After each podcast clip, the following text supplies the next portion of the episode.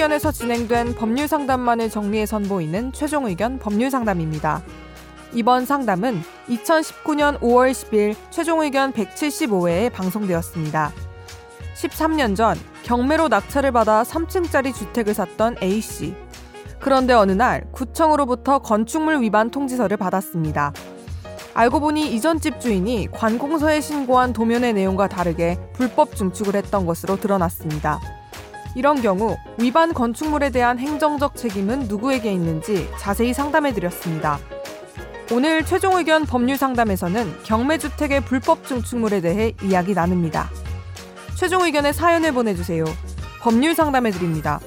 final@sbs.co.kr 오늘 구청에서 건축물 위반 통지서가 날아와서 겸사겸사 이렇게 메일 보내네요.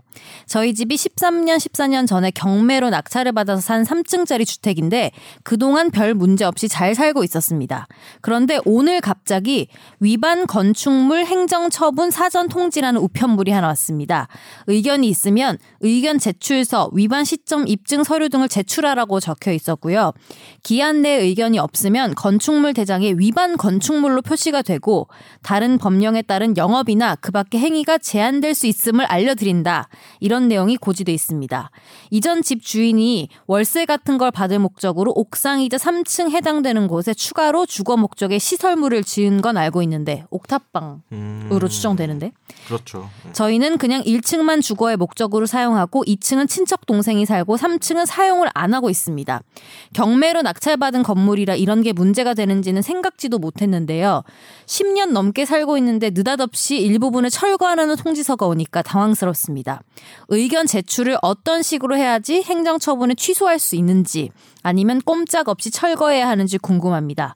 그리고 경매 당시 시점에 이런 상황에 대한 고지를 해야 한다든지 아니면 철거 이후에 건물을 넘겨야 하는 의무 같은 건 없는지 그런 것도 궁금합니다. 아, 이런 사연 관련해서 옛날에 막 취재한 적도 있는 것 같은데. 저는 당한 적 있어요. 이걸 당했다고? 제가 새 입자였어요. 동생이랑 같이 이렇게 그 층 전체가 우리 집이었어요. 근데 의심을 못했지. 근데 중간에 갑자기 집주인이 연락이 와서 이런 사건 때문에 그게 불법으로 뭔가 텄나 봐. 칸막이도 왔네. 네, 그래가지고 나가야 된다면서 이사 비용 다 대줄 테니까 집을 구하시라는 거예요. 굉장히 번거로웠던 기억이 있어. 맞아. 이 청취자분은 어떻게 해야 돼요? 뭐 소명을 해야 돼요? 아니면 그냥 철거를 그냥 일단은 이게 건축법 위반이잖아요. 네. 이게 뭐냐면 뭐 용도를 불법으로 변경을 한 거야. 이제 관공서에 신고한 거랑 다르게 3층은 옥상이고 거기에 이제 다른 구조물이 없는데 관공서에 들어간 도면에는 거기다 이제 뭔가 가설 건조물을 만든 거죠. 네. 판넬 같은 거 돼가지고 네. 불법 증축 뭐 이런 게 그렇죠. 불법 증축이죠. 그러니까 이런 거는 내가 한 게 아니잖아요. 네. 남이 해놓은 거를 내가 경매를 해서 샀더라도 그 위반 건축물을 철거할 행정법, 그러니까 행정적인 책임은 있는 거예요. 내가 그거를 내가 한 게 아니라도. 네. 그러면 어쨌든 경매를 통해서 그 건물의 소유권을 내가 받았기 때문에. 이분이 그거를 철거를 해야 돼요. 근데 이제 그러니까 구청에서는 그러니까 이분은 입장에 억울하죠. 아니 그 사람이 만들었으니까 그 사람한테 철거하라고 하지 왜 나한테 하냐라고 하지만 실제로 이런 물건에 대한 그 물적 책임 같은 거는 현재 소유자한테 부과가 되거든요. 책임이. 그리고 안전에 관련된 거니까 당연히 그렇죠. 현 집주인이 해야 되는 거 아닌가? 그래서 이분 중에서 뭐 고의 자기가 뭐 이거 알고 샀냐 모르고 샀는데.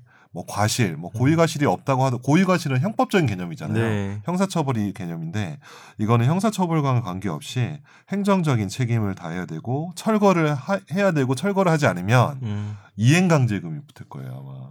예, 그래서 그 네. 이행강제금 때문에 제가 뉴스했던 기억이 있어요. 이를테면 비싸. 핫플레이스로 뭐 일컬어지는 옛날에 뭐 이태원, 뭐 경리단길이나 성수동, 이런 데서 이제 상업적인 용도로 불법 증축해서 루프탑 뭐 이런 가게를 하고 하는데 그냥 이행강제금 내면서 장사를 한다는 맞아요. 그런 그러니까 그게 이득이구나. 네. 이행강제는 1년에 5천만 원, 6천만 원 내더라도 거기서 순이익이 1년에 1억 이상 나면 5천만 원 내고 영업하는 거죠. 그래서 배짱 영업 이런 식으로 그쵸. 막 뉴스를 했던 기억이 있어요. 근데 이분 같은 경우는 그런 케이스가 아니고 이분 같은 경우는 좀 핫플레이스에서 뭐 이렇게 상가 목적으로 하신 게 아닌데 이행강제금을 내면서 어기는 거는 좀 이제 도의적으로 안 되는 거 아니면 안 되죠. 원래는 그렇죠.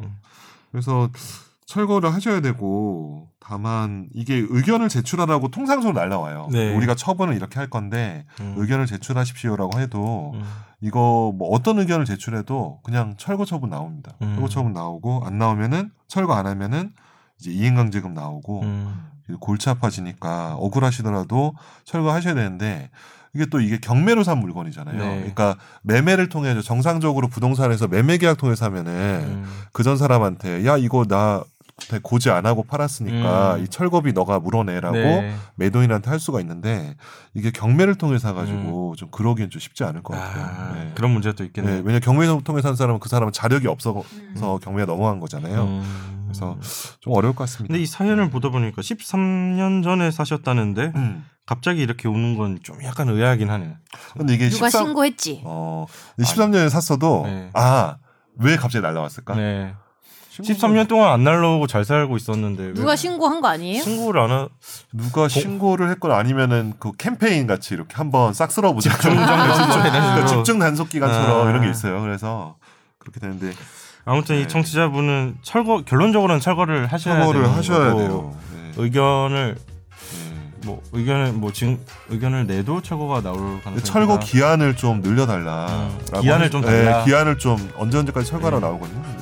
그 정도는 할 수 있는데 철거를 안 할 수는 없을 거예요.